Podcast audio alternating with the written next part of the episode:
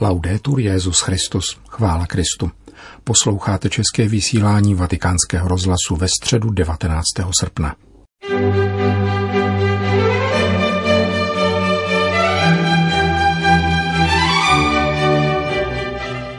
Papež pronesl dopoledne pravidelnou středeční katechezi. I tentokrát ze soukromé knihovny v Apoštolském paláci pouze v přenosu, který bylo možné sledovat v televizi či na digitálních přístrojích, nikoli na velkoplošných obrazovkách na náměstí svatého Petra.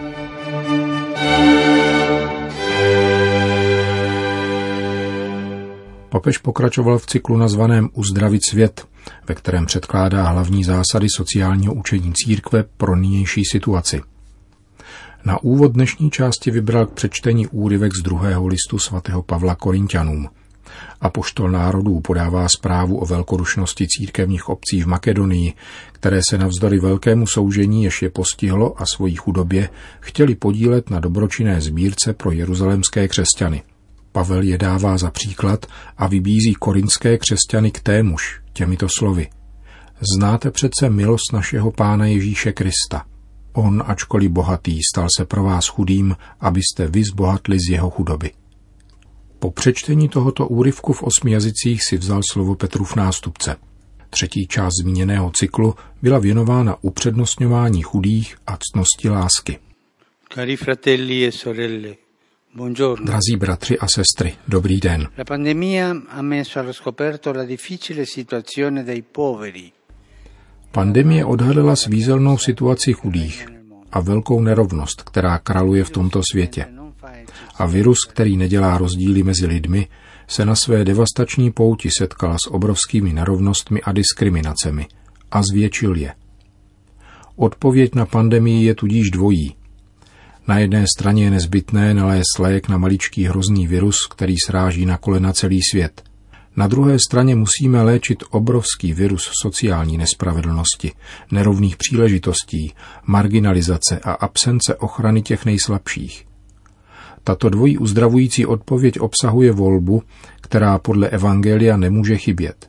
Přednostní rozhodování ve prospěch chudých. Nejde tu o politickou ani ideologickou volbu, stranickou volbu. Nikoli. Obce pro chudé je jádrem Evangelia. První, kdo ji učinil, byl Ježíš. Slyšeli jsme to v úvodním čtení z listu Korintianům. On, ačkoliv bohatý, stal se pro nás chudým, aby nás obohatil. A proto je tato obce středem Evangelia, středem Ježíšovy zvěsti. Cristo stesso, che Dio ha spogliato se stesso, rendendosi simile agli uomini, e non ha scelto una vita di privilegio. Kristus, který je Bůh, se zřekl sám sebe a připodobnil se lidem. Nevybral si privilegovaný život, nýbrž zvolil přirozenost služebníka. Zřekl se sám sebe a stal se služebníkem. Narodil se v nezámožné rodině a pracoval jako řemeslník. Na začátku svého veřejného působení zvěstoval, že chudí jsou v božím království blahoslavení. Přebýval mezi nemocnými, chudými a vyděděnými a prokazoval jim milosrdnou boží lásku. A nezřídka byl pokládán za nečistého, protože chodil k nemocným, malomocným, kteří podle tehdejší mentality činili druhé nečistými.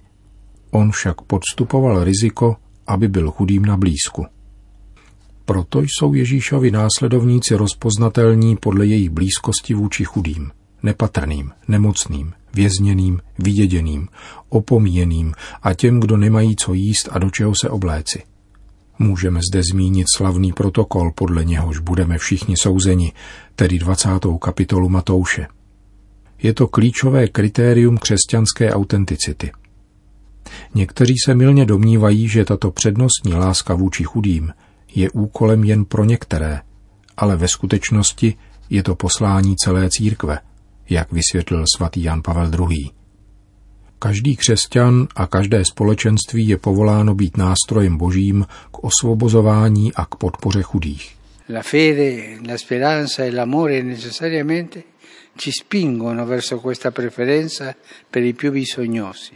Víra, naděje a láska nás nezbytně přivádějí k upřednostňování těch nejpotřebnějších, což překračuje pouhou bezprostřední pomoc, byť nezbytnou.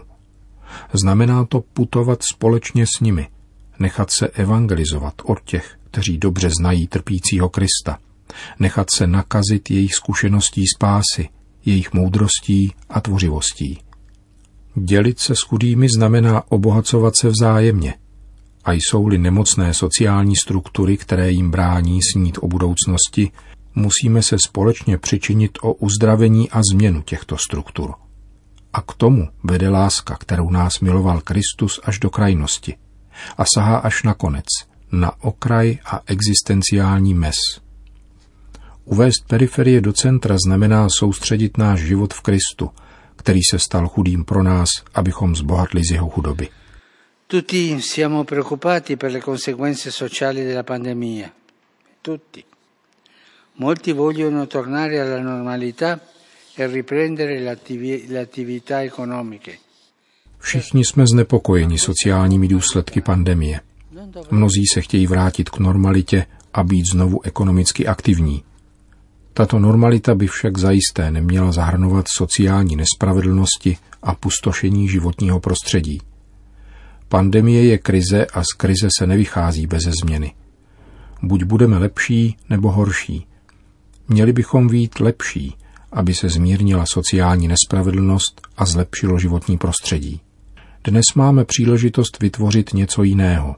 Můžeme například posílit ekonomii integrálního rozvoje chudých a nikoli jen sociální podporu. Nechci tím odsuzovat sociální podporu, která je velmi důležitá. Pomysleme na volontariát, jež je jedním z nejkrásnějších počinů italské církve. To ano, ale je třeba jít dál a řešit ony problémy, které nás nutí poskytovat sociální podporu. Posílit ekonomii, která nesahá k pomůckám, jež jsou pro společnost jedovaté jako příjmy odtržené od důstojných pracovních příležitostí. Tento typ profitů je odtržen od reálné ekonomiky, která by obyčejným lidem měla přinášet užitek. A někdy je navíc lhostejná ke škodám zasazovaným společnému domu. Přednostní rozhodování ve prospěch chudých, tento eticko-sociální požadavek, vycházející z boží lásky, nás podněcuje, abychom měli na mysli a plánovali ekonomii, jejímž středem jsou lidé, zejména ti nejchudší. A vybízí nás, abychom také lék na virus zamýšleli přednostně pro ty, kteří ho potřebují nejvíce. Bylo by smutné, kdyby v očkování na COVID-19 měli prioritu ti nejbohatší. Bylo by smutné, kdyby vakcína byla majetkem toho či onoho a nebyla všeobecná a pro všechny – a jakým skandálem by bylo, kdyby se veškerá ekonomická pomoc, kterou pozorujeme většinou z veřejných peněz, soustředila na podporu podniků, které neusilují o inkluzi vyloučených, povznesení posledních, společné dobro či péči o stvoření. Toto jsou zásady, podle kterých se mají vybírat podniky, kterým poskytnout pomoc. Se il virus dovesse nuovamente intensificarsi in un mondo ingiusto per i poveri e più vulnerabili, dobbiamo cambiare questo mondo. Pokud by v tomto světě nespravedlivém pro chudé a zranitelné měl virus opět nabít na intenzitě, musíme tento svět změnit. Podle Ježíšova příkladu, lékaře integrální božské lásky, to znamená fyzického, sociálního a duchovního uzdravení, jak to činil Ježíš, musíme jednat nyní, abychom uzdravili epidemie způsobené maličkými neviditelnými viry a uzdravili i ty, vyvolané obrovskými a viditelnými sociálními nespravedlnostmi. Navrhuji, aby se tak stalo na základě boží lásky, jež staví periferie do středu a ty poslední dopředu. Nezapomínat na protokol, podle kterého budeme souzeni, tedy 25. kapitolu Matouše. Uskutečňujme ji v tomto rozjezdu z epidemie. Na základě této konkrétní lásky ukotvené v naději a založené ve víře bude možný zdravější svět. Jinak z krize výjdeme jako horší. Kéž nám pán pomáhá a posílí nás, abychom vyšli jako lepší a odpověděli na potřeby dnešního světa.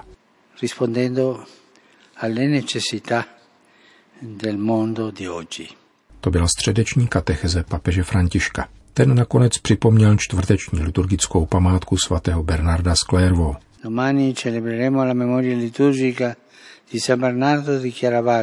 Na zítřek připadá liturgická památka svatého Bernarda z Clairvaux, velkého učitele církve a zvláště vnímavého obdivovatele Madony. Jeho příklad ať vzbudí v každém touhu svěřovat se s důvěrou do materské ochrany svaté Pany, uzdravení nemocných.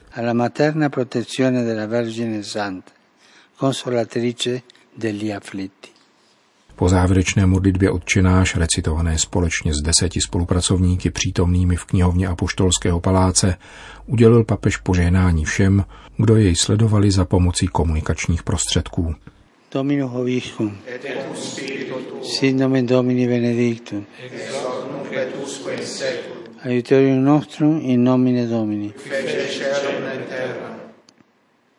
benedicat vos omnipotens Deus, Pater, et Filius, et Spiritus Sanctus. Amen.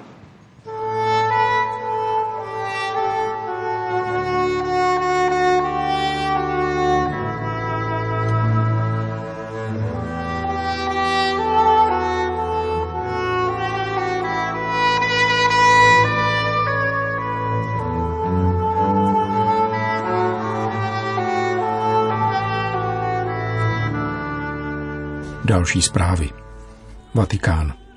Starost o nový život je ukazatelem kvality společnosti, vědomé si dlouhodobého plánování svojí budoucnosti. Vzkazuje Papežská akademie pro život v souvislosti se změnami, které vstoupily v platnost v Itálii, pokud jde o tzv. farmakologické metody umělého ukončení těhotenství. Řeč je o přípravku známém pod jménem RU 486, který je v Itálii dostupný již 10 let. Změny, které byly přijaty, spočívají ve zrušení povinnosti hospitalizace a dále prodloužení lhůty, ve které lze přípravek použít, ze sedmi na devět týdnů těhotenství. Ve zvláštní notě vysvětluje Papežská akademie věd, že tyto změny vedou jen k větší izolaci ženy a zcela pomíjejí podmínku objasnit smysl a možná rizika tohoto zákroku.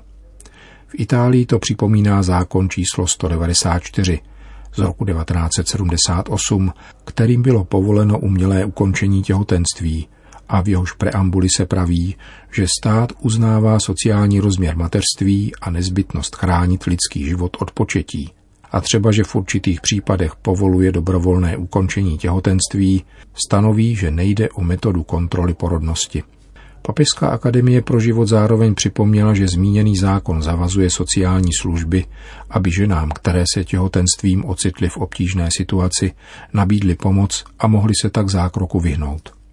Papežská akademie pro život zdůrazňuje, že všechny tyto zákonem stanovené pokyny jsou ignorovány a poukazuje na to, že nová zákonná úprava zcela privatizuje čin, který má obrovský emocionální, sociální a morální dopad – a ještě více jej tím tak banalizuje. Akademici zmíněné papežské instituce zároveň varují, že prodloužením lhůty povolené k farmakologické interrupci do devátého týdne těhotenství vystavuje ženu ještě většímu riziku komplikací, a to tím spíše, že po požití zmíněného přípravku nebude v nemocnici pod lékařským dozorem, nýbrž sama doma.